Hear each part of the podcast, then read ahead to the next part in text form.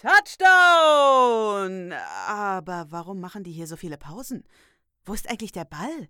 Und was zur Hölle ist eine Interception? Herzlich willkommen bei Zirkus Sideline, dem Podcast, der dich mitnimmt ins Stadion, direkt ans Spielfeld, um die American Football und den ganzen Zirkus drumherum genau zu erklären. Nina Meyer und Ninja Lagrande sind deine Erklärbärinnen und Gossip-Expertinnen. Und jetzt? Ready, set, hot! Hallo und herzlich willkommen zu Zirkus Sideline ähm, mit unserer zwölften Folge schon. Ich bin total glücklich, wie immer, die großartige Ninja Lagrande an meiner Seite zu haben. Hallo, hallo und ich bin mindestens genauso glücklich mit der fantastischen Nina Meyer hier als Co-Host in unserem schönen Erklär-Podcast. Wir erklären American Football. Und äh, Nina, weißt du, was ich dir noch erzählen wollte? Ich war am Wochenende in Berlin bei einem Geburtstag einer Freundin und mhm. ähm, da waren auch Leute, die ich äh, noch nicht kannte. Und dann redet man so, ja, wofür interessierst du dich, was machst du so? Und äh, immer wenn ich dann American Football sage, sind die Leute, das habe ich ja schon mal erwähnt, in irgendeiner Form Form überrascht. Ich glaube auch, weil es eben einfach immer noch so noch nicht der gängigste Sport ist in Deutschland. Ähm, und dann sagen immer alle, vor allen Dingen die Männer, das finde ich so witzig, ah, jetzt wo ich dich hier sitzen habe, ich wollte schon immer mal wissen, was ist, und dann kommt irgend so eine super spezielle Freak-Frage. und dann sag, so, also, und die waren aber auch so, die, die, die fanden den Sport irgendwie spannend, aber hatten halt wirklich gar keine Ahnung. Also, ne, so zehn Yards zu gehen und so, das waren dann so die Sachen, die ich äh, ähm, erklärt habe, was ja auch total okay ist. Ich erkläre das ja sehr, sehr gerne, dafür gibt es diesen Podcast. Aber ich finde es so toll, wenn man auf das Thema kommt, dann wissen die Leute schon immer irgendwie, ah ja, habe ich mal gesehen bei Pro7 Sonntagabends oder so, wenn wir so beim Durchseppen, aber eigentlich weiß ich überhaupt nicht, was da passiert. So, äh, dafür sind wir da. Voll gut. Ähm, da kann ich dir erzählen. Ähm, vor drei Tagen stand ein junger Mann bei uns an der Rezeption und wollte was wissen und der hatte eine Eagles Cap auf. Und dann bin ich an ihm vorbeigelaufen und sage, hallo, sage ich, hey, ist das ein modisches Accessoire oder bist du wirklich Eagles-Fan? Und er guckt dann so kariert und sagte, äh, nee, schon Eagles-Fan. Und sage hey, herzlichen Glückwunsch, ihr seid in den Playoffs. Mm, ich kann euch nicht so ganz viel Glück wünschen, aber erstmal viel Spaß. Und der war dann auch so, hä, was ist denn hier los? Und ich frage aber immer, weil wenn Menschen so Raiders-Klamotten anhaben, das ja. ist ja oft einfach so mal mitgenommen aus dem Laden. Ähm, bei Eagles kann man sich sicher sein, das sind Fans und ganz krass ist, wenn du mal ein Detroit Lions-Shirt irgendwo siehst, dem kannst du auf die Schulter klopfen und kannst sagen, guter Junge, oder gute ja, Frau? Es, es, gibt ja immer, ich muss ja sagen, ich habe ja auch so ein paar äh, Klamotten aus dieser Reihe. Bei gewissen Fast-Fashion-Marken gibt es dann so Kooperationen und äh, da muss man dann auch immer fragen, äh, ja, also einfach nur so, weil es ein hübsches, äh, hübscher Oversize-Pullover ist oder äh, interessierst du dich tatsächlich für den, für den Sport? Aber ähm, no shame, es ist absolut okay, wenn ihr diese Dinge auch einfach so tragt. Das ist so dieses. Ja, äh, voll. ja, ne, die trägt ein Bandshirt von den und den, aber hat noch nie einen Song gehört. I don't care. Also tragt bitte eure Jets und Giants Hauptsache, so, alles cool. Ähm, tragt diese Mannschaften hinaus äh, in die Welt. Ja, äh, auch heute wieder äh, werden wir euch Dinge erklären. Wir, wir haben ein ganz tolles ähm, Interview für euch äh, vorbereitet und werden auch ein bisschen über Boulevard sprechen, eure Fragen beantworten.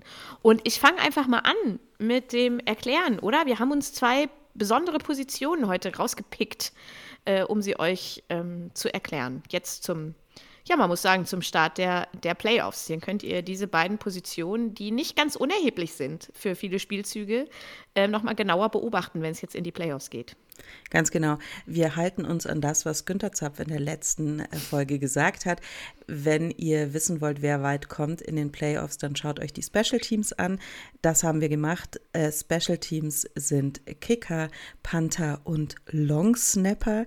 Und um letzteren geht es speziell und um den Center. Der gehört nicht zu den Special Teams, aber trotzdem wichtiger Mann. Ninja, was können die? Was machen die? Warum braucht es die? Ich fange an mit einem ganz kurzen Hinweis, weil du sagst Special Teams. Wir haben ja auch schon eine ganz frühe Folge gemacht über den Kicker. Äh, also wenn ihr da noch einmal reinhören mögt, äh, dann macht das doch sehr, sehr gerne. Da erfahrt ihr noch ein bisschen mehr über die Special Teams und die Positionen, vor allen Dingen die des Kickers. Aber heute fange ich an mit dem Center und der Center ist das Zentrum. der Offense Line. Also jeder Spielzug der Offense beginnt mit einem Snap vom Center zum Quarterback. Der Center, vielleicht habt ihr das schon einmal gesehen, er steht also im Zentrum in der Mitte und ähm, ist immer so, kniet fast quasi, also ähm, ist beugt sich so runter und schickt dann den Ball, den er festhält, bevor es losgeht, durch seine eigenen Füße an den Quarterback. Der Quarterback steht direkt hinter ihm und hat seine Hände entweder am Steißbein oder am Po äh, des Centers.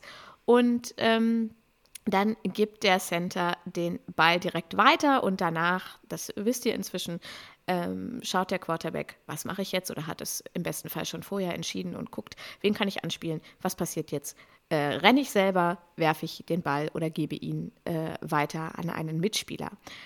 Oder wenn der Quarterback nicht direkt hinter dem äh, Center steht, dann kann der Center ihn auch snappen zum Panther oder Holder oder eben aber auch zum Quarterback. Das ist in gewissen Spielzügen so, wenn der etwas weiter weg steht. Die Position des Centers ist glaube ich, oft sehr unterschätzt. Also ich empfinde die als sehr anspruchsvoll, weil man muss einerseits den sogenannten Snap-Count des Quarterbacks hören, also ne, das runterzählen, und gleichzeitig ähm, schon mal so gucken, was könnte die Defense vorhaben, was muss ich gleich machen, wen muss ich blocken, äh, wie muss ich reagieren, wenn ich den Ball abgegeben habe. Und das ist tatsächlich nicht easy. Ähm, genau, also er ist derjenige, der da in der Mitte steht, immer so ein bisschen auf die Knie gestützt in der Regel auch eine Person, die nicht unbedingt schlank ist, um es höflich auszudrücken, weil es eben auch eine wichtige, ähm, ja, eine wichtige Person ist, die danach äh, blockt, wenn sie äh, den Ball abgegeben hat. Ähm, aber wirklich eine sehr spannende und interessante äh, Position. Und aus meiner Sicht äh, gibt es wirklich, also ich, Center sind irgendwie immer so mega sympathische Typen, habe ich den, den Eindruck. Nina, äh, sag doch mal, wer ist so, wer ist so ein bekannter Center? Voll. Also äh, mega bekannt oder mega sympathisch ist Jason Kelsey, der ähm, Center der Philadelphia Eagles. Ähm, Ninja und ich haben uns das Instagram-Profil von ihm angeschaut, auch über diese äh, Philly, Philly Merry Christmas Aktion hinaus und haben dann so festgestellt, das sieht so nach einer total normalen amerikanischen Familie Soweit man normal sein kann mit mehreren Millionen. Und diesem äh, ganzen NFL-Zickzack, der es ja genau. auch schwierig macht. Ähm, der und dann gibt es noch Greed Humphrey. Das ist äh, der Center von den Kansas City Chiefs, Ninjas äh, bevorzugtem Team. Das möchten wir auch gerne nochmal sagen. Ähm, die zwei ähm, Center haben jetzt wichtige Jobs. Die sind beide in den Playoffs. Und äh, ein Center, der die Saison ein bisschen gar nichts getan hatte, das ist ähm, Ryan Jensen. Der ist in der Offseason bereits bei einem Trainingseinheit verletzt worden worden und auch ein Grund dafür, warum die Tampa Bay Buccaneers eine sehr durchwachsene Saison hatten. Ninja, das war der Center. Das der war der Center. Genau, und wir kommen direkt äh, zum Long Snapper. Du hast es gerade schon gesagt. Äh, wir haben in der letzten Folge von Günther gehört, wie wichtig die äh, Special Teams sind. Und Teil des Special Teams sind eben die Long Snapper. Die Long Snapper ähm, führen den Long Snap aus. Ah, jetzt wisst ihr Bescheid. Fertig mit der Erklärung. so einfach ist es.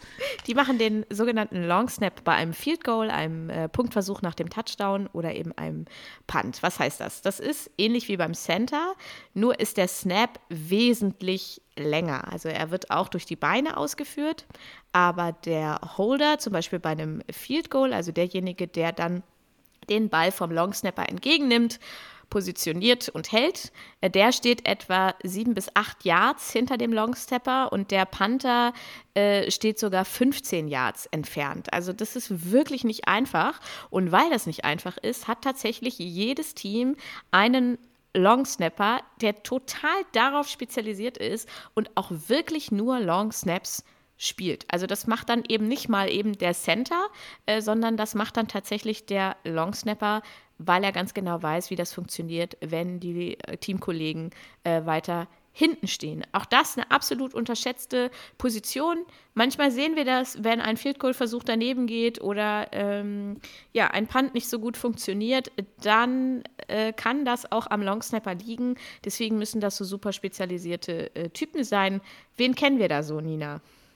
Also, wir kennen gleich welche und zwar deswegen, weil Ole Sind vom Podcast Sunday Kicker ähm, mir das zugeflüstert hat. Ja. Herzlichen Dank, Ole. Wir verlinken seinen Podcast in den Show Notes.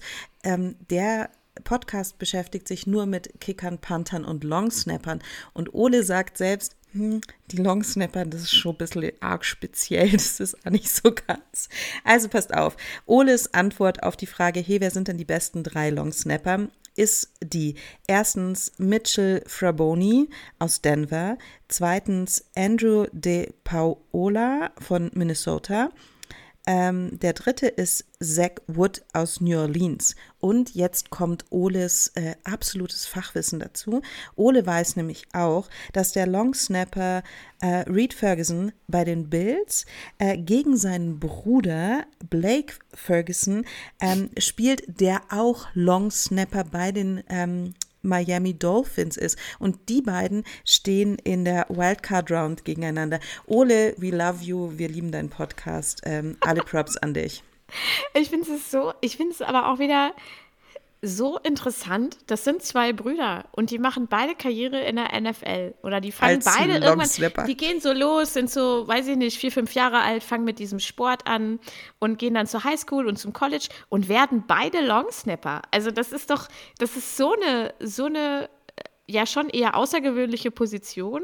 Da musst du ja so ein gewisses Talent für haben. Und wie spannend, dass dann, dass dann offensichtlich Brüder ist ja auch irgendwie logisch, klar, DNA und so, aber äh, beide die richtige Voraussetzung haben, diese Position zu spielen und es dann auch beide werden in der NFL. Das finde ich absolut fantastisch. Krass, du musst dir mal vorstellen, welches Erbgut wohl Mama und Papa Ferguson da haben, was die wohl mitbringen, damit die Kinder so cool sind.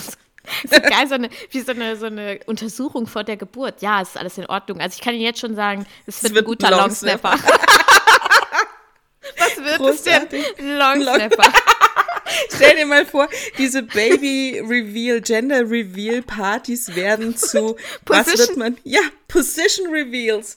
Geil. Können wir das bitte? Hey, wir, da, das, das machen wir. Wir machen jetzt geil. Oh, ich stelle es mir vor mit Konfetti in, de, in den zukünftigen Teamfarben, Rot und Gold für die, ähm, für San Francisco oder so. Schön. Das ist so die absolut beste Idee. Das finde ich mega geil. Ja. Position Reveal Partys demnächst. genau, demnächst. Äh, sponsored äh, von der NFL. Genau. Ja, also das waren die beiden Positionen, äh, die wir euch heute erklären wollten, der Center und der Longsnapper. Dazu sei gesagt, ihr könnt uns jederzeit auch Nachrichten auf Instagram schreiben an Circus Sideline, wenn ihr mehr wissen wollt äh, über bestimmte Positionen, über Aufgaben der Offense, Defense, Special Teams, wie auch immer. Und sonst hört gerne nochmal in unsere Folge über den Kicker rein. Ähm, da erfahrt ihr auch noch mal mehr über die Special Teams. Wir haben auch heute wieder einen Gast, mit dem wir ein ganz fantastisches Gespräch aufgenommen haben. Und zwar Nico. Nico Backspin ist Head of Backspin. Das ist ein ganz bekanntes deutsches Hip-Hop-Magazin. Er ist außerdem Journalist, Reporter, Moderator, Host, Fotograf, Medienmacher, Fußball- und Football-Fan. Er sagt selbst in diesem Gespräch, ihr hört es gleich, äh, er hat so ein Label, der Number One Fan of All Sports. Äh, sozusagen. Und äh, wenn ihr das Gespräch gleich hört, dann wisst ihr auch warum, weil er einfach super enthusiastisch ist, wenn es um Sport geht. Und er zockt auch gerne. Und vor allem ist er in unserem Footballerei-Kosmos Co-Host vom Podcast We Believe in G zusammen mit Jan und Marek. Also äh, Nico kann sich auch glücklich schätzen. Die Giants haben es noch in die Playoffs geschafft. Und dann schauen wir mal, wie es danach weitergeht. Und unser Gespräch mit Nico, das hört ihr jetzt. Und da ist er. Hallo Nico. Schön, moin. dass du da bist. Moin, moin. Ja, erzähl mal. Wir konnten ja verfolgen auf Instagram, dass du eine äh, spektakuläre, schöne Reise gerade gemacht hast. Was hast du da so erlebt? Ähm, Du meinst die Footballreise, ne? Die also, Footballreise. Äh, äh, ich muss nämlich ehrlich gestehen, mein, mein, mein Jahr war ziemlich wild, was Reisen angeht und ehrlicherweise auch was Footballreisen angeht, weil ich habe, glaube ich, ich habe es dieses Jahr geschafft an, oh, ich will, will lügen, sieben, waren es sechs, sieben Spieltagen der Regular Season Spiele live im Stadion zu sehen. Das ist etwas, was ich, was ich, äh, was ich, also mir früher nie hätte erträumen lassen, was einer meiner großen Ziele ist, das mal komplett zu schaffen. Aber so war es ziemlich intensiv. Was wir dann aber jetzt im Dezember gemacht haben, war ja nochmal was ganz Besonderes. Ne? Also ich kann mich noch erinnern, als Anfang des Jahres ein Reisebüro, TR Germany, auf uns zugekommen ist von der Footballerei und meinte, wir wollen so sind, die sind auf mich zugekommen, weil, weil ein Freund im Basketball das seit Jahren macht und wir wollen eine Footballreise mit euch machen und mit dir machen, Nico. Und hat erzählt, du, du bist derjenige, mit dem wir das machen könnten. War ich ein bisschen verlegen, habe gesagt, ja, freut mich. Aber wenn wir Football-Leute mit dabei haben wollen, sollten wir vielleicht nochmal Le Leute, die sich damit wirklich auskennen, fragen. Und äh, habe ich gesagt, meine Freunde von Footballerei, die wären sicherlich auch gerne mit dabei. Und dann haben wir gemeinsam eine Reise geplant. Um, ähm, und die ist dann jetzt im Dezember passiert. Da bin ich mit Flo, äh, zusammen losgeflogen. Ähm, der war ja schon drüben. Und dann haben wir drei echt äh, schöne Spiele und fünf, sechs sehr, sehr tolle Tage gehabt. Wir haben die Rams geguckt gegen die Raiders. Was ein schönes Erlebnis war, weil Raiders Hometown Team of LA hatte ein Heimspiel bei den Rams. Ja. Das, das, das, das war, das war ein sehr, sehr, sehr schönes Gefühl. Dann waren Dolphins gegen, gegen Chargers, wo das Tailgating eine herrliche äh, es, es, es, war kein, es war kein monotones Tailgating, es war ein Halb-Halb-Tailgating. Äh, wahrscheinlich auch wegen den Communities. Ähm, ähm, sehr viel Dolphins, da war eine Wahnsinnsstimmung äh, auf dem Parkplatz. Und dann haben wir das fast ähm, abflachende und auch tragischste gesehen, als wir in Arizona waren bei den, bei den, bei den Cardinals und, und die Verletzung von Kyler Murray, der sich im im, im, im zweiten Spielzug gleich äh, auf einmal das Kreuzband oder was er gemacht hat, gerissen hat. Und das ganze, du hast ein ganzes Stadion gesehen, das euphorisch war und auf einmal mhm. auf Nullpunkt runtergesetzt wurde.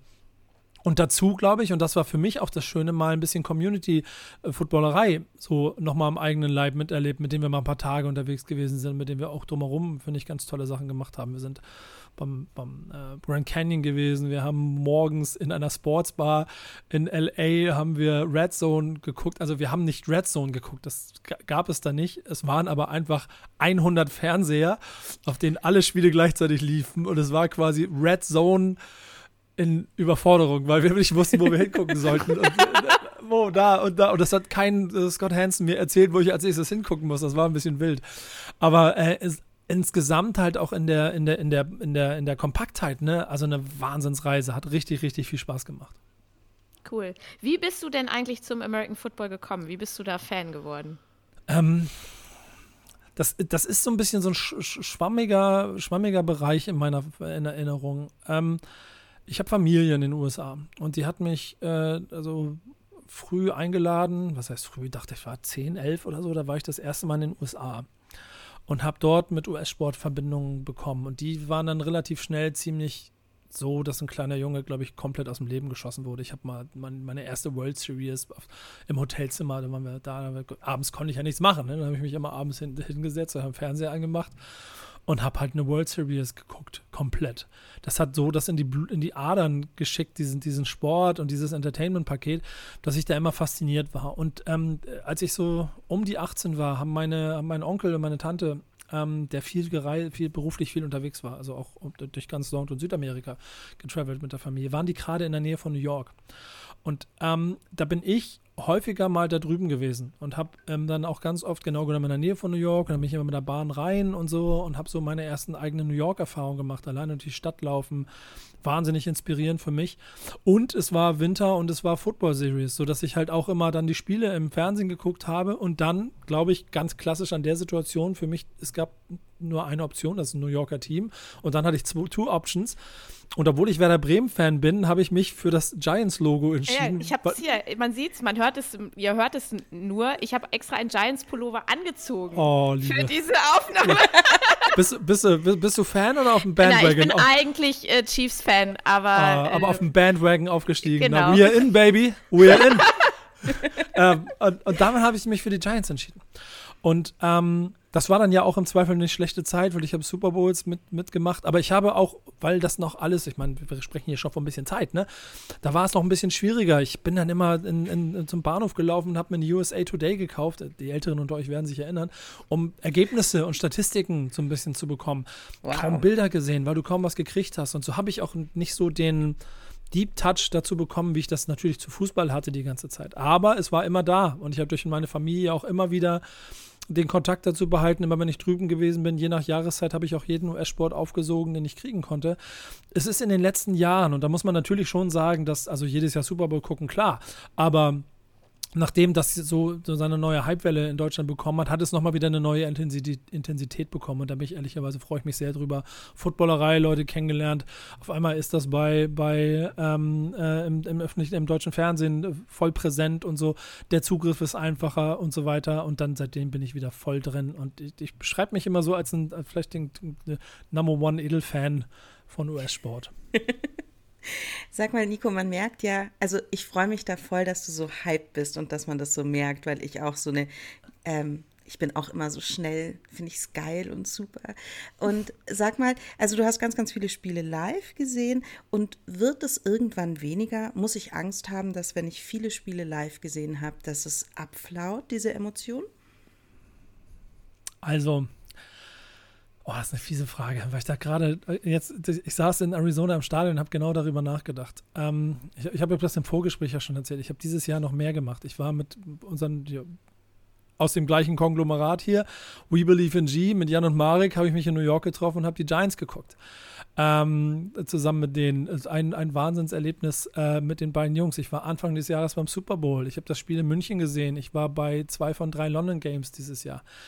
Ähm, ich, ich habe ich hab so eine Grund, und freut mich, dass es bei euch so ich habe so eine Grund-Euphorie. Gib mir ein verdammtes Flugticket und ich fliege los. Und dann gucke ich mir erstmal danach an, wo wir sind. Gib mir ein verdammtes Stadionticket und ich gehe rein. Ähm, und dann gucke ich mir, und das ist mir egal, ob da, ich, ich saß mal in Guadeloupe, auf Guadeloupe in einem äh, Stadion, äh, Erstligaspiel mit 28 Leuten und die haben mich alle angeguckt, wie, was zur Hölle machst du hier, du Weißbrot? Du hast hier nichts zu suchen. äh, und ich hatte riesen Spaß. Ich war aber auch schon jetzt beim dritten Super Bowl und habe dort, also wir wissen alle, NFL, Entertainment-Produkt, sein Vater oder seine Mutter, das ist bam, so Entertainment pur. Die, die schaffen es dir für die Sekunde des vor dem Kickoff dieses Gefühl zu verkaufen, das ist der verdammt nochmal wichtigste Ort auf dem Planeten ever, all time. Und trotzdem ist es jedes Mal wieder, egal in welcher Größe und auch wenn es mal kleiner wird, für mich eine riesige Freude, die Energie im Stadion zu spüren. Und ich glaube, wenn man sich darauf konzentriert, dann wird das auch immer bleiben. Mir war das Ergebnis von, keine Ahnung, Chargers gegen Dolphins, war mir ehrlicherweise, dann ist mir egal bin ich ehrlich.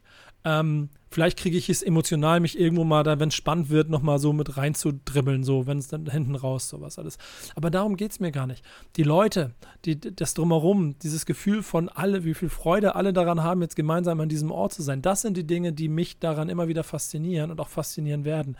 Und das wird auch, wenn ich in meinem Leben vielleicht noch zehn Super Bowls sehe, aber auch noch vielleicht einfach nur Ligaspiele von Teams, wo es egal ist. Und äh, das, es wird immer das Gleiche bleiben, egal wo ich bin. Wirst du denn zum Super Bowl fliegen? Dieses Jahr? Das ist lustig. Du bist, glaube ich, ungefähr die hundertste Person, die mich das fragt. Ja, na klar, es liegt ja auf der Hand. ich habe mir, ja, hab mir, irgendwie so ein Image aufgebaut, dass ich, äh, Super Bowl, Nico ist ja dabei, freut mich sehr.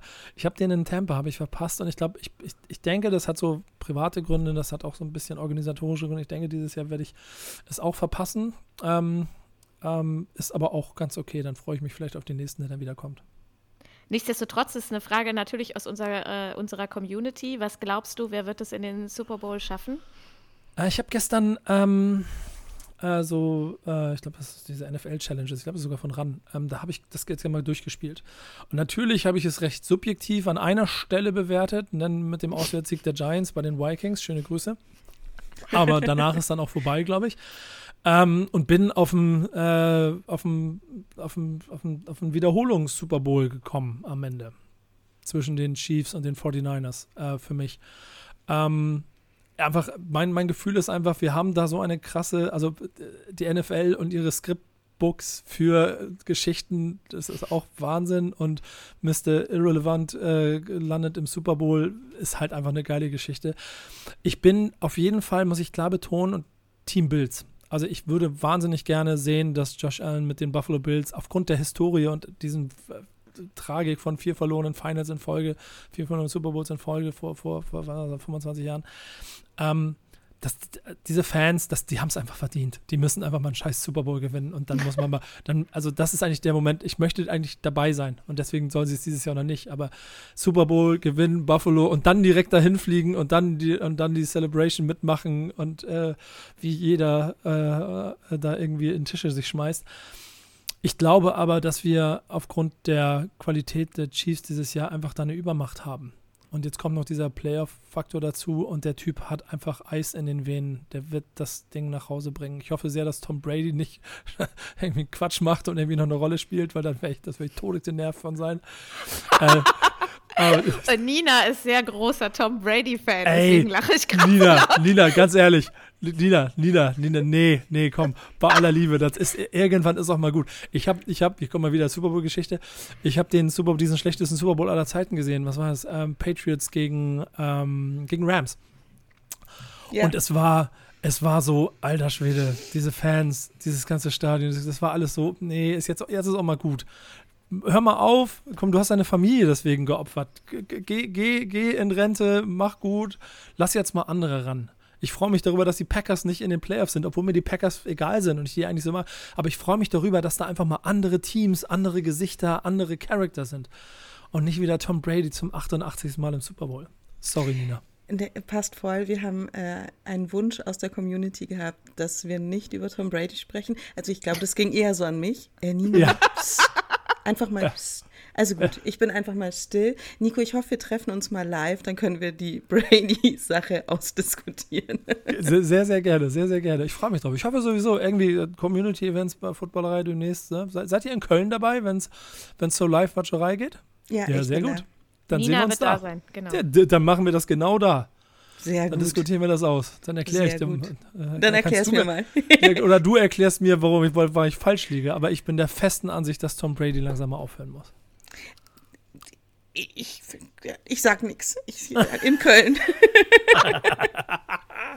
hey, aber sag du mal, ähm, Entertainment, Rihanna ist ja nicht dafür bekannt, dass sie live gut ist, also gut singen kann, dass sie live gut singen kann. Was macht die? Was erwartest du von der Halftime-Show von Rihanna? Ich habe vom, ich habe, ich habe, ich habe von äh, jetzt vom Rams-Spiel zum Beispiel oder auch von dem, von dem Super Bowl in Miami so Leucht Armbänder noch zu Hause als Erinnerungsstücke. Und ich weiß noch, dass ich das erste Mal, als ich das Ding umgekriegt habe, Super Bowl Hype das Fuck und so, dann hieß es so, jetzt setz das Ding um und halt es in die Luft. Dann habe ich wirklich wie so ein kleiner Junge die ganze Zeit immer so hochgehalten, weil ich gedacht habe, ich muss ja Entertainment mitmachen. Du kannst rund um eine Halftime-Show halt super viel Pyro machen. Konfetti, schmeißt du Sachen, holst ein paar geile Feature-Gäste, lässt es ein bisschen knallen, so. Da gehe ich ehrlicherweise sehr von aus. So da, das ist das. Und das ist ja auch das, was die Leute sehen wollen. Wenn es dir um eine Performance geht, so dann hast, du bei The Weeknd gesehen, das, das hat so, das ist ein bisschen in Kunst in sich gestorben. Das brauchst du nicht. So. Ja.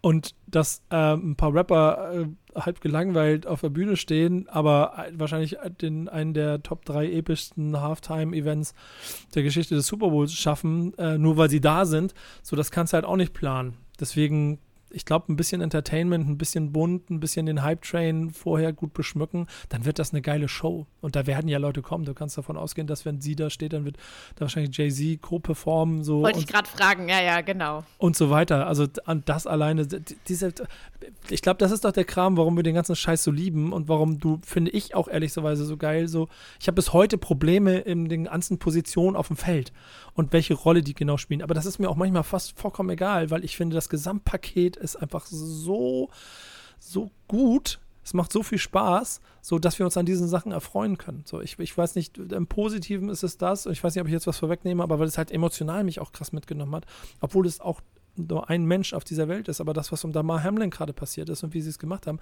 auf die andere Art und Weise, die können das so gut, diese Emotionen zu bauen. Boah, ich bin so froh, dass du das so sagst mit ähm, Positionen, ja, wichtig, aber dann auch manchmal ganz egal. Ähm, gerade in dieser Footballerei-Community, die ja ein sehr, sehr hohes Level an Wissen und Verständnis einfach hat, bin ich so froh, dass es auch dich gibt, weil ganz ehrlich, ich weiß doch auch nicht so ganz viel. Ich kann Boulevard gut. Ja. Hey, weißt du was? Ähm, ich habe mich dann nicht, möchte, ich werde keine Namen nennen, auch im Footballerei-Kosmos auch mal darüber mit jemandem unterhalten, weil ich natürlich auch immer die Predictions höre, Season, Season Preview und sowas alles und dann auch mehr. Und da meinte äh, ein sehr guter, sehr guter ja, aus dem, aus dem, äh, ey Nico, ganz ehrlich, manchmal haben wir doch auch keine Ahnung. und, und, und das ist ja das Schöne daran und das gilt ja für jeden Experten. Mann, ey, wenn wir uns jetzt über Fußball unterhalten, dann könnte ich mit euch jetzt hier äh, einmal die komplette Bundesliga durchanalysieren und könnt euch genau erklären, warum das und das passiert und am Ende passiert es nicht. Wir wissen das nicht. Die Footballerei hat ähm, wahnsinnig viele Experten in ihren Reihen, die wirklich schon genau diesen Sport kennen. Und das ist auch gut, dass es sie gibt. Und ich finde auch die Levels, auf denen wir uns unterschiedlich bewegen, sind gerade so schwierig. Denn äh, das Format hier ist mega, weil, so wie ihr es mir beschrieben habt, ist ja natürlich egal. Jetzt finde ich ehrlicherweise geschlechtsfrei. Du, du gibst einen Einstieg. Du hast irgendwie eine emotionale Situation, warum du Bock darauf hast, aber du hast vielleicht ein bisschen Angst, da mitzustenkern mit den Leuten, die dir sofort was von einer 4-3er-Defense erzählen. So, scheiß mal drauf. das ist vollkommen egal. Du musst einfach Entschuldigung, du musst einfach nur irgendwie einen Zugang zu diesem Spiel finden. Und wenn der darum besteht, dass du erstmal weißt, wie viel Yards man schaffen muss und warum jetzt der vierte Versuch nicht ausgespielt wird, dann ist das schon mal ein guter Anfang. Und ansonsten genießt das Popcorn, haben eine gute Laune und such dir ein Team aus und irgendwann kommst du einen Schritt weiter. Das mag ich so an Football.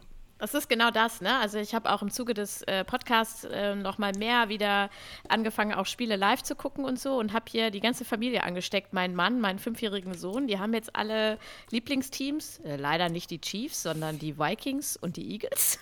Boah, stark, aber starke, starke Mischung zu Hause. ja, genau, aber die sind halt auch, ich meine, äh, so langsam äh, checkt hier auch jeder, worum es geht und so, aber diese Begeisterung, von der du gesprochen hast, die ist dann halt einfach da. Also die Stimmung überträgt sich sogar äh, über den Bildschirm. Du hast gerade gesagt, die NFL macht schon ziemlich viel richtig, was so dieses Entertainment-Paket angeht. Ähm, wo könnte sie denn noch ein bisschen mehr Gas geben? Ey, weißt du, wisst, wisst ihr, was sie nicht können? Ja, das will ich wissen. Ihre Sieger feiern. Ich finde, das ist eine Katastrophe. Und ach, diesen Satz, ich hasse mich schon. Leute, wenn ihr das hört, bitte, ich bin nicht so ein arroganter Penner, wie ihr jetzt denkt, wenn ich diesen Satz sage. Ich habe jetzt das dreimal im Stadion live erlebt, wenn ein Super Bowl Champion gekürt wird. Und es war jedes Mal einfach beschissen. Wenn du einfach dich da hinstellst und es geht um diese Trophäe. Es geht nur um diese scheiß Trophäe. Und was machen sie? Geben sie irgendeinem 85-Jährigen in die Hand, der klapperig dann drei Sätze, in, äh, wie er das halt auch auf dem Bankett für andere 80-Jährige sagen würde. Und der erzählt, bis dann irgendwann nach einer Viertelstunde irgendwann der Team-Captain oder der Quarterback, nachdem er vorher ein Interview geben muss, in die Hand kriegt, um dann das Ding hochzuhalten. Das kann der Fußball besser. Und auch wenn ich die Konfetti-Party manchmal ein bisschen übertrieben finde, aber dieser Moment, in dem der Kapitän den Pokal kriegt, um ihn dann in die Luft zu reißen, das ist jedes Mal, das ist jedes Mal Weltklasse.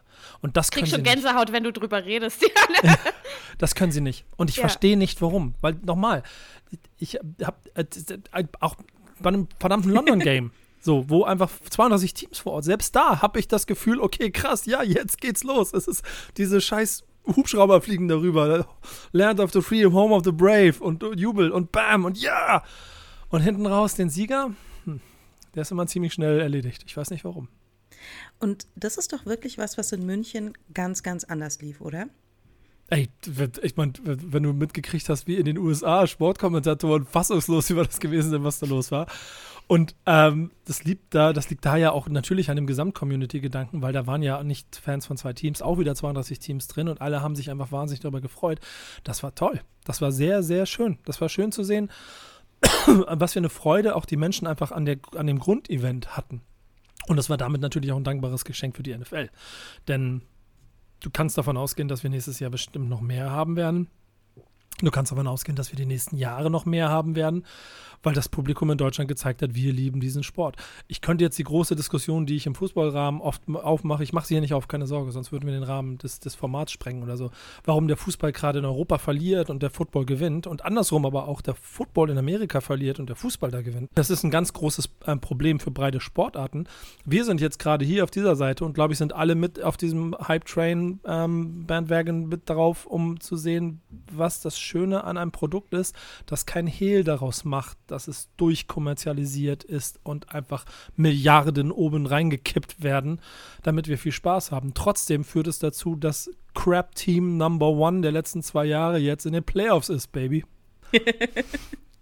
Du hast ja gerade schon ganz kurz äh, Damar angesprochen und die, und die Bills. Und dann folgte ja so diese Diskussion, muss man noch mehr für die Gesundheit der Spieler tun? M muss die NFL das? Ja.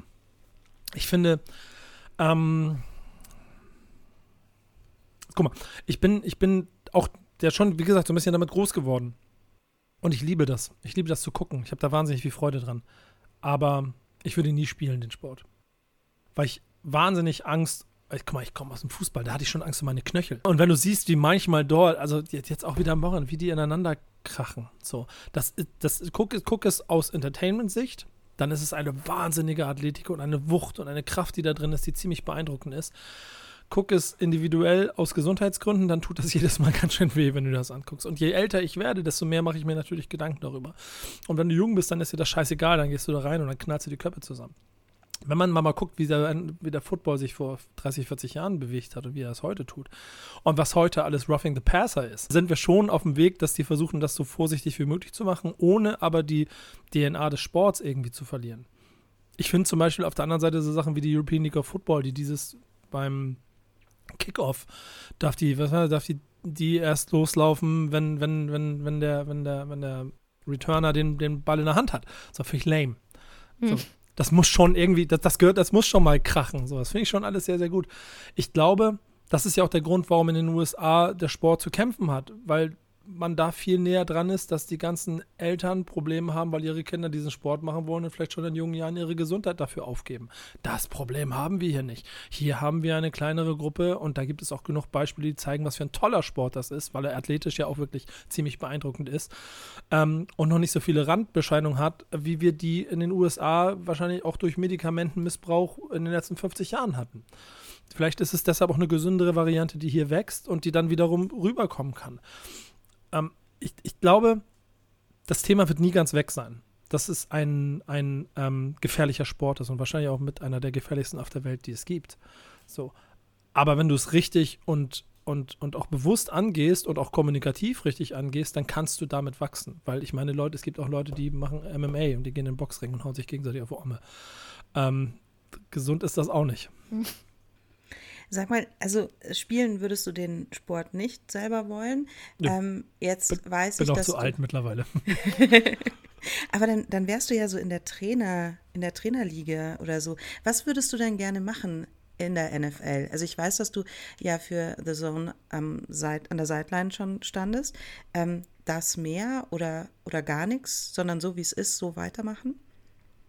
Hm, wenn, wenn, wenn, wenn mein Traum Mhm. Also, Träume also, sind gut. Let's go. Der, mein kleiner Nico-Traum, wenn ich jetzt, ich mache bald mal Abitur und dann, und mit meinem Wissen von heute, so GM schon. Also wahrscheinlich dann eher im Fußball, aber irgendwo schon so Team managen, so ein Team aufbauen, mit einem Team zusammen, dafür sorgen, dass man Erfolg, das ist genau mein Ding. Und ich glaube, das wäre auch meine Rolle gewesen aus dem, was ich beruflich in meinem Leben gemacht habe, ehrlicherweise habe ich es so gebaut, dass ich alles, was ich liebe und alles, was mein Hobby ist, irgendwie zum Beruf machen darf, ähm, ist das schon geil.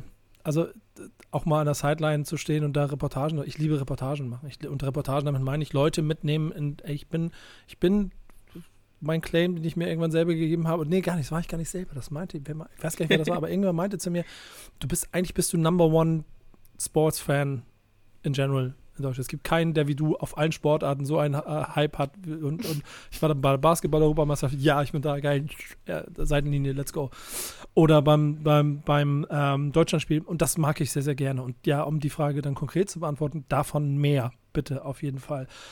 Ich möchte, guck mal, ähm, ich weiß schon ein bisschen mehr über den Sport als wahrscheinlich auch mehr, als ich mir immer selber eingestehe, als wenn ich jetzt einsteige oder ein Normalverbraucher damit, damit umgeht.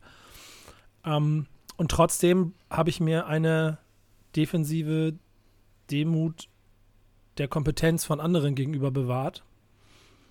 Weil es einfach Menschen gibt, die da viel mehr drüber wissen und da will ich dann auch gar nicht mitstenkern. So, da kann ich, kann, ich kann dir jetzt nicht, also, vielleicht mittlerweile ein bisschen erklären, warum welches Team vielleicht welche Rolle in den Playoffs spielt und sowas alles. Aber das ist auch gefährliches Halbwissen. Viel schöner ist aber doch die Tatsache, dass wir da so ein, ein Paket haben, das so wahnsinnig viel Spaß macht. Und ich freue mich so darüber, wenn Leute Bock darauf haben und ich wie ein kleines Kind erstmal erstmal vier Versuche und zehn Yards erklären kann, um sie irgendwie mit in die Welt reinzunehmen. Genauso, wenn ich dann neben jemandem sitze und mir jetzt erklärt, warum dieser Spieler dort gerade die letzten vier Wochen auf der Position laut Statistik X einen sehr guten Job gemacht hat.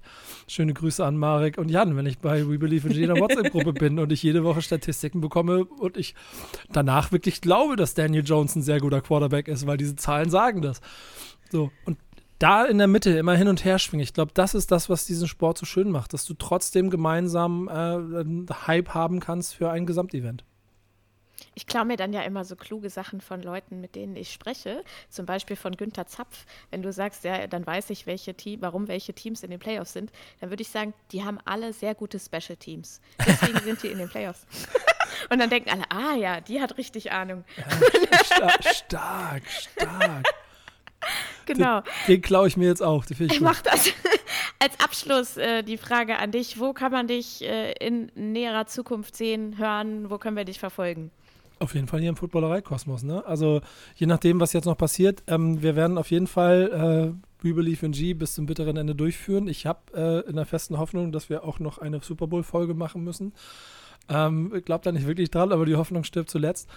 Ja, und ansonsten wird es also ich bin ja mehr als Football, was das Ganze angeht. Ne? So, die Fußballsaison geht wieder los, die Frauen-Fußballsaison geht los, was mir seit dem letzten Jahr auch ein sehr, sehr großes Thema geworden ist, wo ich hoffe, dass ich dieses Jahr dann noch ein bisschen mehr Content machen kann, weil ich einfach den Respekt dafür einfordern möchte. Ich war letztes Jahr, kurzer Ausflug, ich war bei Barca gegen Real, Women's Champions League Viertelfinale, 91.000 Menschen im Stadion und ich habe viele Stadien gesehen in meinem Leben und das war eines meiner Top 5 Erlebnisse of all time, Geil. was da los gewesen ist. Und seitdem bin ich, ey Leute, habt mal verdammt nochmal Respekt davor, was da passiert. Das ist ein bisschen wie Football in Deutschland, da ist was Geiles, gebt denen einfach den Raum das wird passieren. Es wird, es wird, ich meine, nach Football ist Basketball-Playoffs. So, ich habe ich hab die große Hoffnung, dass meine Maple Leafs NHL dieses Jahr Oh, wow. Ähm, dass die dieses Jahr mal deep in die Playoffs gehen und nicht wieder wie die letzten fünf Jahre in Runde 1 scheitern, obwohl sie das Number One-Team sind. Also es gibt noch so viele Sportevents und natürlich, das darf man an der Stelle nicht vergessen, ich bin ja immer noch Hip-Hop-Journalist, ne? Ähm, äh, und das kommt noch oben drauf. Also lange Rede, kurzer Sinn, folgt mir bei Instagram, dann werdet ihr das ganze Potpourri miterleben. Verlinken wir in den Show Notes und äh, damit ganz herzlichen Dank, dass du bei uns warst. Ey, es war eine Freude. Ich habe gedacht, ähm, ich, ich lerne auch noch ein bisschen was über Positionen hier, aber dafür höre ich mir dann die anderen Folgen wahrscheinlich an, ne? Genau. Wir sehen uns in Köln, Leute. Danke euch. Yay. Bis dann. Bis Ciao. dann. So, völlig hyped von dem Gespräch mit Nico kommen wir jetzt zum Boulevard der heute ähm, ganz im Zeichen von Number Three, nämlich Damar Hamlin, steht. Habt ihr bestimmt alle mitbekommen, ähm, der hatte einen Herzstillstand auf dem Spielfeld, wurde dann von einem Trainer reanimiert, beziehungsweise es wurden lebenserhaltende Maßnahmen durchgeführt, bis die Rettung dann kam. Auf dem Weg ins Krankenhaus mussten sie nochmal reanimieren lag dann auf der Intensivstation. Ähm, inzwischen ist es so, er ist dann aufgewacht, Gott sei Dank, und hat nachgefragt, wer dieses Spiel gewonnen hat. Ähm, er hat hat, ja, hat dann äh, Instagram-Posts so mit Herzchenhand und äh, sich bedankt für alles, ähm, also für, für die Versorgung und für den Beistand und so. Und ähm, daraus wurde dann eine große mediale Diskussion ist da entfacht, die finde ich ein bisschen schwierig, aber da kannst du gleich was dazu sagen, Ninja. Was ich ganz cool fand, war schon, dass es einmal mehr gezeigt hat, dass Football, Food and Family, wir konzentrieren uns jetzt auf die Family, dass das zusammengehört ähm, und dass da auch so eine Einheit und ein Zusammenhalt äh, da ist. Alle Teams ähm, der NFL haben dann für eine gewisse Zeit ihre Profilbilder auf den Social-Kanälen in äh, die, dieses Trikot von Hamlin, diese drei mit dem Namen getauscht. Das fand ich total schön und habe ich auch als mehr als nur eine Marketingaktion wahrgenommen. Ninja, was hast du mitgenommen aus der oder was hat dich bewegt bei dieser ganzen Geschichte? Ja, ich bin ja ähm, tatsächlich jemand, der äh, oder die, äh, seitdem ich Mutter geworden bin, äh, bei egal welchem emotionalen Kram auf Instagram, bei so kurzen Videos, wir tauschen uns ja auch oft an, schnell anfängt zu weinen. Oh ja. Und da gab es sehr viele Gelegenheiten für äh, nach dem Zwischenfall mit Damar Hamlin. Ähm, Lass mich bin, kurz nachfragen, ja. welch, bei welchem musstest du, bei, weißt du noch, bei welchem Video du weinen musstest? Ich kann es dir gleich sagen, bei welchem ich was weinen musste. Ja, also ich fand natürlich sehr bewegend den, überhaupt den Moment danach, als auch die Spieler selbst äh, geweint haben auf dem, auf dem Feld. Und jetzt erst, wann war das? Gestern oder so, habe ich ein Video gesehen. Oh, ich weiß leider nicht mehr, welche Mannschaften das waren, aber da sind die äh, bei einem Game äh, jeweils die Nummer drei in die Mitte gegangen, Das war mit den Broncos. Ja, genau, mit den Broncos. Ähm, niedergekniet und die anderen haben sich in der Reihe dahinter gestellt und haben halt einfach an ihn gedacht und diese, boah, ich krieg jetzt, wenn du es sehen könntest, noch Gänsehaut, wenn ich dran denke, diese Stimmung da im Stadion und auch so beide Number Threes so in der Mitte, das war, das war auch ganz, ähm, ganz bewegend und ähm, ich meine, wir haben ja den, äh, wir haben es gerade im Gespräch schon gehört, den Wunsch bekommen, nicht über Tom Brady zu sprechen. Aber man muss auch nochmal sagen, er hat dann echt eine formvollendete Story aufgenommen und auch nochmal darum gebeten, für die ähm, Stiftung von Damar Hamlin äh, zu spenden. Und da sind da Millionen äh, eingegangen. Ähm, also äh, ich kann wirklich alles, was jeglicher Spieler und jede Mannschaft da gemacht hat, muss ich auch sagen, empfand ich nicht als krasse Marketingaktion, äh, sondern wirklich von Herzen und ähm, ja, wahnsinnigen äh, Beistand ähm, für Damar Hamlin. Und ich kann auch sagen, in unserer äh, Familiengruppe, also so meine Eltern und meine Schwester, wir sind ja alle ähm, sehr Football begeistert, ähm, von verschiedenen Mannschaften.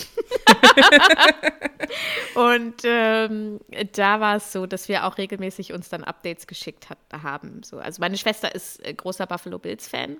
Äh, die oh, hat es, ja. glaube ich, noch, ja, noch mal ein bisschen mehr getroffen so. Äh, aber äh, wir haben uns dann da immer äh, so Updates ähm, geschickt.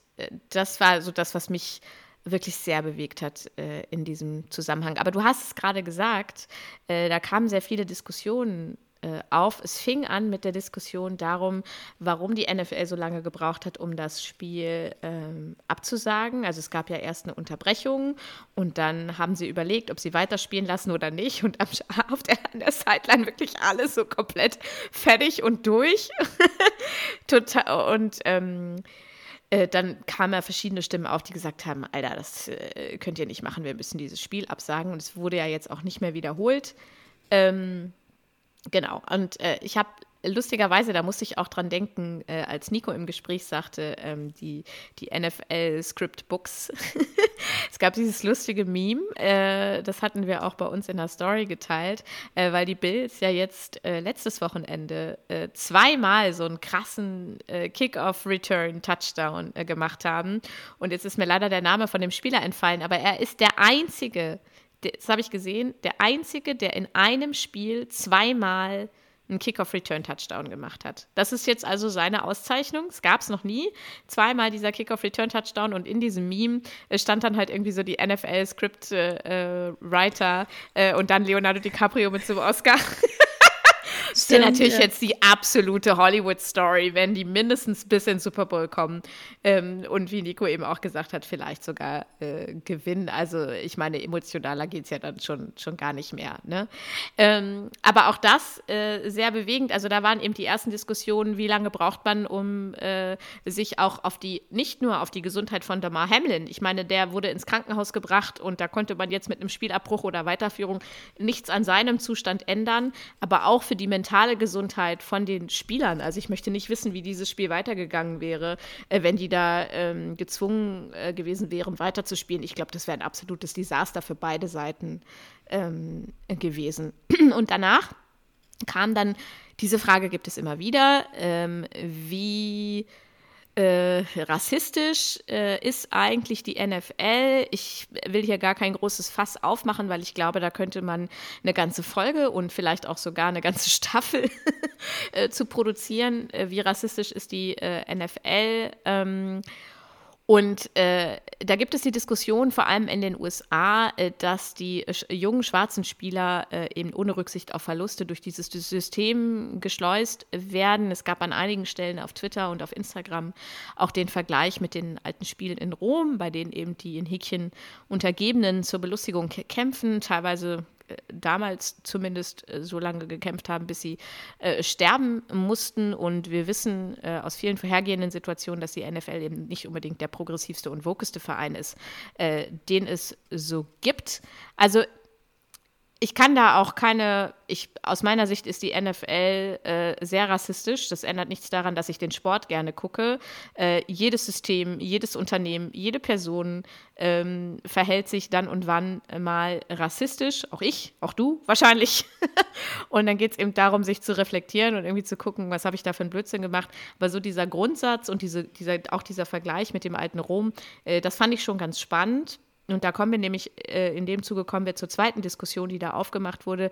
Äh, wie brutal ist eigentlich Football, beziehungsweise wie sehr wird sich eigentlich um die Gesundheit der Spieler ähm, gekümmert? Und in diesem Zusammenhang, den verlinken wir euch in den Shownotes, können wir euch den Podcast von Andreas Heddergott äh, empfehlen. Der ist nämlich Equipment Manager und kennt sich sehr gut aus. Und der hat jetzt gerade eine ganz aktuelle Folge äh, zum Thema Gehirnerschütterung und die NFL rausgebracht. Und in dem Zusammenhang hat sich auch Sebastian Vollmer geäußert, zweifacher deutscher Super Bowl-Champion. Ähm, der hat ein bisschen mehr Empathie für die Spieler gefordert und hat gesagt, er fand das so, so gut zu sehen, gerade jetzt in, in den Geschehnissen äh, um Damar Hamlin, äh, dass die Leute schon verstehen, dass da ein richtiger Mensch dahinter ist, dass da eine ganze Familie dahinter ist, dass da Menschen sind, die diesen Spieler lieben und dass es eben nicht einfach nur eine Maschine ist, die da zur Unterhaltung ähm, irgendwie auf dem Feld steht. Er hat aber auch gesagt, er sehe keine Möglichkeit mehr, äh, noch mehr Regeln zum Schutz der Spieler zu ändern, denn die Helme sind immer wieder verbessert worden, die Regeln sind ganz klar geworden. Auch Nico hat das in unserem äh, Gespräch gesagt, da geht nichts mehr, außer ähm, wenn wir dann den Sport selbst äh, verändern würden, so wie zum Beispiel äh, in der ähm, European League of Football, äh, wo es dann so speziell angepasste äh, Regeln gibt. Genau, ähm, du hattest mir äh, ein, auch einen Podcast äh, geschickt, wo nicht nur, wo es nicht um die Gesundheit während der Karriere ging, sondern vor allem auch danach. Ne? Also mhm. ja, magst du da mal ein bisschen von erzählen? Genau, das ist der Podcast mit äh, Mina Kims, eine Amerikanerin, äh, auch Analystin bei ESPN, meine ich, wenn ich es jetzt richtig sage. Ähm, die hat sich mit jemandem unterhalten und da ging es darum, wie, wie läuft es eigentlich? Also wir wissen ja, dass in den USA so Gesundheit, Krankenversicherung, das ist alles gar nicht so ganz einfach. Und ähm, da ist es so, dass Spieler die in der NFL waren, ähm, im Nachgang bis zu fünf, also maximal fünf Jahre von ihrem Team noch ähm, medizinische Unterstützung bzw. finanzielle Unterstützung bekommen. Ähm, es dann aber auch einfach sein kann, wie bei Hamlin, der einfach noch gar nicht lang genug in der Liga ist, um da abgesichert zu sein.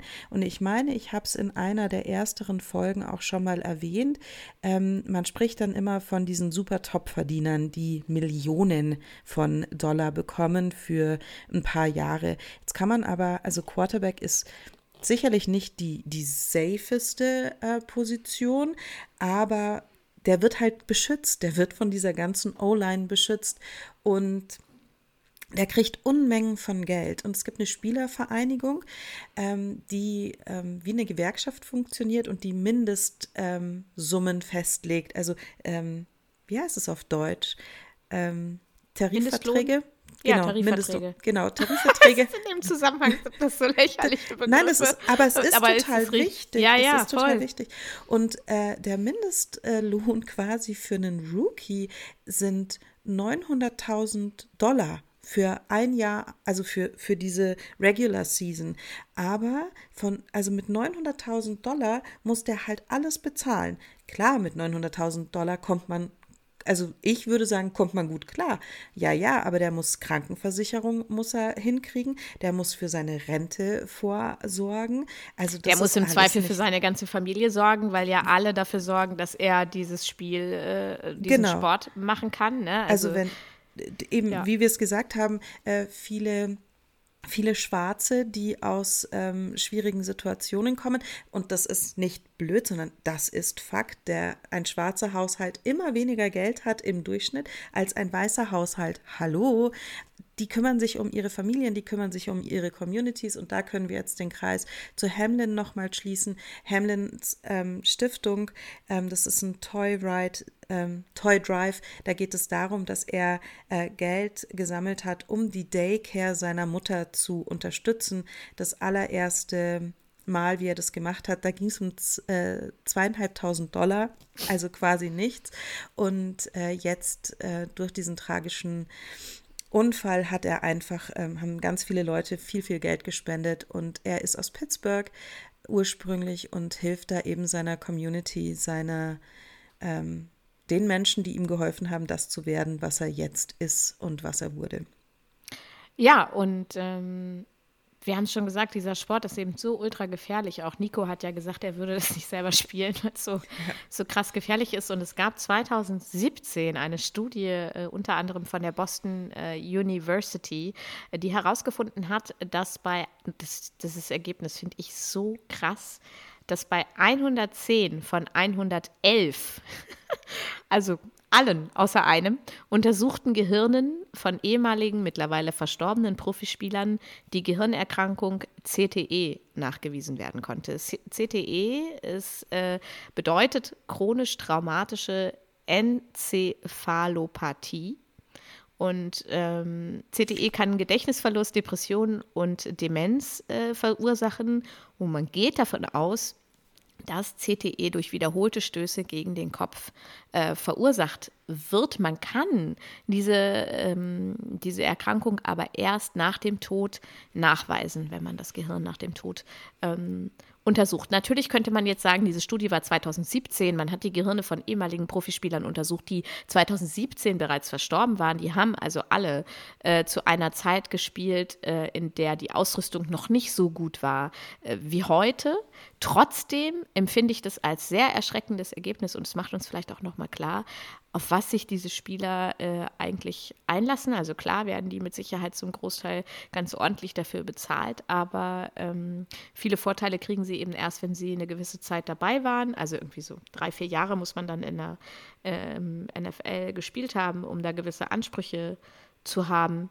Ähm, und gleichzeitig muss man für die Familie vorsorgen, wenn man im Zweifel mit 50, 55 ähm, so kaputt ist, dass da einfach gar nichts mehr geht.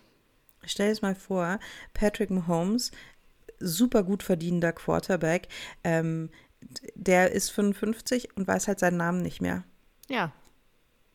Weil all die Sicherheitsmaßnahmen, die die NFL jetzt getroffen hat, ähm, mit verbesserten Helmen, again, hört euch den Podcast vom Andreas an, ähm, weiß man ja noch nicht, wie, wie gut das alles hilft. Da müssen wir leider warten. So tragisch. Im Zweifel wird es wahrscheinlich weniger, weniger Patrick Mahomes sein, sondern eher Travis Kelsey. Weil der ein bisschen doller wahrscheinlich noch die Stöße. Äh, wahrscheinlich. Äh, gegen den. Gegen Wobei den die Quarterback-Sacks sind schon auch fies, weißt ja, wenn sie dich so. Äh, ja, genau. Also auch das ist ja auch wieder das, was du gesagt hast. Ne? Normalerweise die Offense ist dafür zuständig, den Quarterback zu schützen. Und wir hatten jetzt eine Generation von Quarterbacks ähm, mit Aaron Rodgers und Tom Brady und so, die auch alle noch dabei sind, aber die auch eher wirklich in diesem Schutz, in dieser Tasche geblieben sind, in der Pocket, genau. Ähm, und je mehr das so wird wie bei den Jungen, bei den ähm, jung. Bei den jüngeren Quarterbacks wie Patrick Mahomes oder anderen, die eben dann auch viel selber laufen, umso höher ist Justin die Gefahr. Mm. Genau. Umso höher ist die Gefahr, dann eben selber auch äh, einstecken zu müssen. Also ist schon ganz, ist schon ähm, ganz ambivalent irgendwie, äh, wie sich da auch Positionen entwickeln und wie sich dann, wie dann da auch die Ausrüstung angepasst werden muss. Voll. Ja, das war der Boulevard für heute. Wir haben noch eine Frage von euch reingekriegt, äh, reingekriegt. Da freuen wir uns immer sehr drüber. Und zwar hat Katja uns gefragt, Josh Metellus wurde von den Vikings zum Captain ernannt. Das hat sie gelesen und hat sich dann gefragt, wie viele Captains pro Franchise gibt es eigentlich? Und sind die eingeteilt nach Special Teams oder so? Und was ist ihre Aufgabe? Also, die Captains werden von ihren Teamkollegen oder vom Headcoach ähm, ernannt. Und in der Regel passiert das zum Start der Regular Season. Also wenn da jetzt aus welchen Gründen auch immer ähm, irgendwie mal einer diese Position abgibt des Captains oder aus dem Team ausscheidet, whatever, dann wird natürlich äh, neu gewählt. Es gibt seit 2007 ähm, sagt die NFL, es kann bis zu sechs Spieler als Captain pro Team geben. Im Gegensatz zu vielen anderen Regeln in der NFL ist das aber nicht so super streng. Manche Teams haben auch sieben Captains. Die äh, Vikings, von denen wir gerade gesprochen haben, haben zum Beispiel aktuell acht Captains. Ähm, warum sind das so viele? Es gibt immer ein oder mehrere Captain für die Offense, die Defense und die Special Teams. Also diese Einteilung, nach der Katja gefragt hat, die gibt es dann tatsächlich. Und ähm, in den ganzen NFL-Regeln gibt es die Regel Nummer 18 und die erklärt alles rund um die Team-Captains. Also deren Aufgabe ist es zum Beispiel beim Münzwurf in die Spielfeldmitte zu gehen und wenn es mehrere Captains sind, äh, dann wird einer von ihnen zum Sprecher ernannt und der sagt dann Kopf oder Zahl und entscheidet dann eben auch, äh, wenn er den Münzwurf gewinnt, welche Mannschaft äh, mit dem Kickoff anfangen soll. Der Teamcaptain kann auch eine Strafe ablehnen, beispielsweise. Haben wir in dieser Saison auch öfter wieder gesehen, wenn zum Beispiel ein Team einen Touchdown macht und dann ist aber eine Flagge auf dem Feld, ähm, dann kann man diese Strafe ablehnen, damit der Spielzug nicht nochmal wiederholt äh, werden muss und der Touchdown auch gültig ist. Diese Entscheidung kann eben auch der Captain äh, treffen. Und alle Captain tragen normalerweise einen Patch, also einen Aufnäher mit einem C auf ihrem Trikot, auf der linken oder rechten Brust. Und da sind da so vier Sterne drunter. Und äh, diese Sterne ähm, sind entweder leer oder so gold, goldig gefüllt. Äh, und wenn sie gefüllt sind, dann zeigt das eben an, im wievielten Jahr der Spieler bereits äh, Captain ist. Und wenn er länger als vier Jahre Captain ist, also alle Sterne gefüllt sind, dann wird das C golden. Mir kommt das so ein bisschen, kommt das ein bisschen vor wie in so einem Computerspiel, so abgegradet. ähm, Manche nutzen das C auch nicht. Bei manchen, hat, bei manchen Teams hat das C dann auch je nach Anlass mal eine andere Farbe. Also zum Beispiel ähm, gibt es ja den äh, Breast Cancer Awareness Month. Da wird bei vielen dann das C pink, weil pink eben diese, die Farbe ist für diesen, für diesen äh, Brustkrebs. Ähm, Awareness-Monat. Äh, und dann gibt es auch noch Teams, die machen das ganz anders wie die Baltimore Ravens oder die Dallas Cowboys. Die legen die Team-Captains jede Woche neu fest. Also es gibt dann immer äh, pro Partie äh, neue Captains. Ähm, ich habe schon gesagt, die Vikings haben beispielsweise aktuell acht, die Jets haben nur drei. Es ist also wirklich, also pro wirklich Offense ein, Defense ein. Ähm, Zach, Zach ist übrigens Captain der Offense immer noch. Mal gucken. Und äh, Special Team äh, ein. Also es ist sehr, sehr äh, unterschiedlich, aber ähm, wenn man sich mal auch die Reaktion äh, durchliest von Josh äh, bei den Vikings, tja, es ist, das scheint wirklich ein großes Ding zu sein, äh, wenn man Team-Captain wird. Also der war total fertig und fand das super toll und hat nie damit gerechnet, dass er Captain wird und hat dann direkt seine Frau angerufen und sie haben sich so gefreut und das war schon immer sein Wunsch, ein Leader von einem Team zu sein und so. Also scheint ein großes Ding zu sein. Ähm, bisschen wie bei, bei der Klassensprecherwahl. ähm, genau, also das sind dann einfach äh, Leute, die, äh, kann ich mir vorstellen, auch Ansprechpartner sind für Teamkollegen, äh, Vermittler zwischen Team und Headcoach möglicherweise, wenn es wenn irgendwas ist, aber eben auch die, die in die Mitte gehen, um bei diesem Münzwurf ähm, dabei zu sein. So, Ninja. Ja. Großartig erklärt. Once again. Ja. Erklärbärin Nummer eins. Du kriegst auch so ein C. Für, nee, so. Für, für E, nee, wir machen so ein EB, Erklärbärin und dann ja. Sternchen in, gleich in Pink oder so, wie du möchtest, mit Glitzer. Auf jeden Fall viel Glitzer. Viel Glitzer bitte, ja, genau. Ja, ja cool. Ähm, das war's soweit. Wir wünschen euch sehr viel Spaß an diesem Wochenende mit den ersten Playoff-Games. Wir hören uns wieder in 14 Tagen und dann ist es auch schon gar nicht mehr so lange. Ähm, bis zum Super Bowl. Großartig. Herrschaften, wir haben wieder ganz viel gelernt. Ähm, denkt dran, das Abo, das Like, der Kommentar und die Weiterempfehlung sind das Trinkgeld der Podcasterin. Äh, merci und Baba. Tschüssi.